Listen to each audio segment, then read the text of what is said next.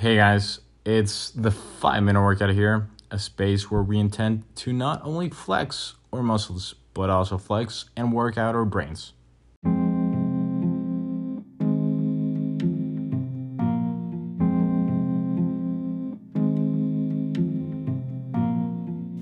Today, we're going to talk about compounding and the Pareto principle, how they work separately, how they work together, and how they might help us in life.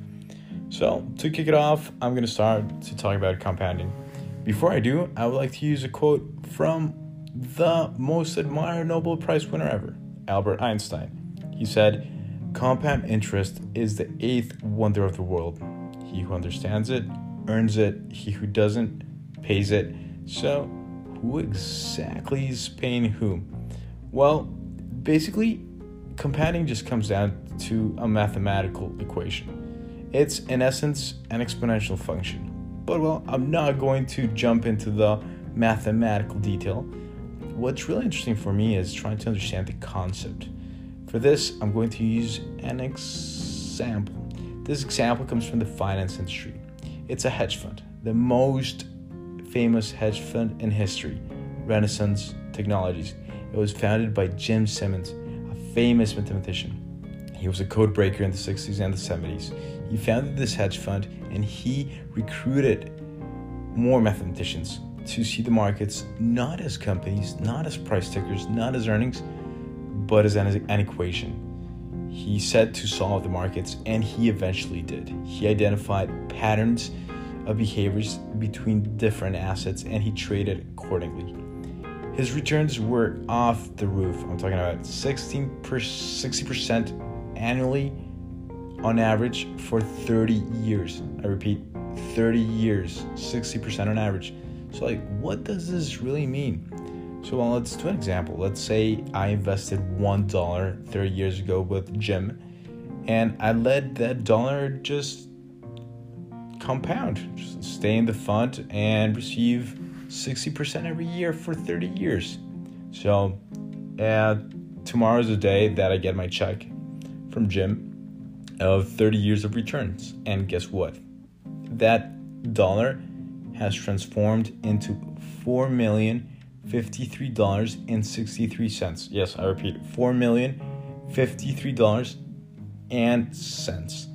So it really is talks and talks volumes about how powerful this concept is. You're able to transform one dollar to four million dollars. And what's interesting is that this concept is not only applicable to finance, but it's also applicable to different realms of your life. And a quick example is knowledge. When you start reading every day and you read 30 minutes every day, you start gaining knowledge, you start learning new stuff. I learned about compounding five years ago, four years ago, but it has helped me enormously in trying to understand how I approach my personal finance, how I invest, how the long term expectations that I should have, how that when I learn this today, it's gonna open up a greater opportunity when I have that interview down the line, when I interact with X person in a, in a, in a, in a meeting, uh, when I need, meet new people. It, it all adds up. It also adds up in our personal relationships. So let's say you have two of your best buddies. Well, if you invest 30% of your time every year for 10 years, I guarantee you're to have a stronger bond. You can have an unconditional friend. So, this is basically compound, and it's a really powerful mental model, a really powerful concept that is really powerful also if you add it with other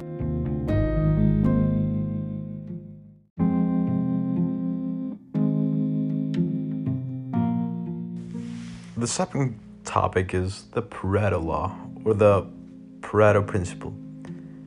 It takes its name from its creator, Vilfredo Pareto, and obsessed and passionate mathematician, engineer who 150 years ago was fascinated by problems of power and wealth.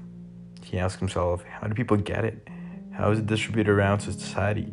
How do those who have it use it? So he studied vast amount of data from different sources at the time um, but data that basically just looked at wealth and income through different centuries. And he found that 80% of the wealth is concentrated or was concentrated in 20% of the people. Something that still holds today. So, why is this important? Well, because as the years went by, we realized that this principle stuck not only in wealth distribution analysis, but also in other industries. If you look at airlines, most airlines, 80% of their revenues are derived from 20% of their routes. And we can extrapolate this to all other industries. So it's a fascinating concept. But how may I apply this to life? Well, it really is an interesting exercise. But the exercise is basically trying to understand what that 20% of input is deriving that 80% of happiness.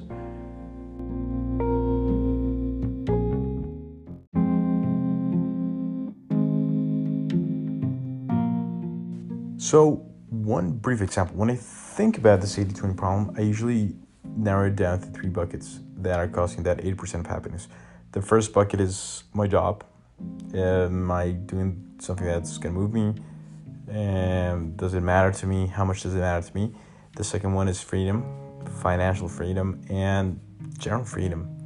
And I don't want to be, or I don't want to feel obliged to do things that I don't want to do. That also matters greatly to me. And the third one is an, an overall curiosity that I want to read, I want to learn new things every day, and this moves me a lot. This keeps me entertained. So if I manage to take them all and take them all, uh, not just for the sake of taking them, but to take them off properly, I can guarantee that I'm probably going to be happy in the midterm. So, albeit no black swans happen in my life. So, this is basically the Pareto principle brought to personal life. And just to close this up, how do I use both models in unison. Well, they're both tied with one simple variable, which is time, and time understood as input or output as well. So I try to think, so like my 80% of happiness, that 80 20, that 80 20 balance, how can I rearrange things so it's not really an 80 20, but a 75 25? or uh, 8515 and if I have this new setup will it, it allow me to compound um, in my in other areas of my life just just a brief example if I save more from the salary that I earn for my job and I save up some money and I invest it um, and I go on less trips this is probably gonna ruin my happiness by 2% but it's probably gonna increase my wealth in long term by X amount so that's a brief example. And so I invite you to like think about your life using these two models. They've proved me to be super helpful. And well, that that's it for all. Uh, thanks for hearing, and please let me know if you have any questions.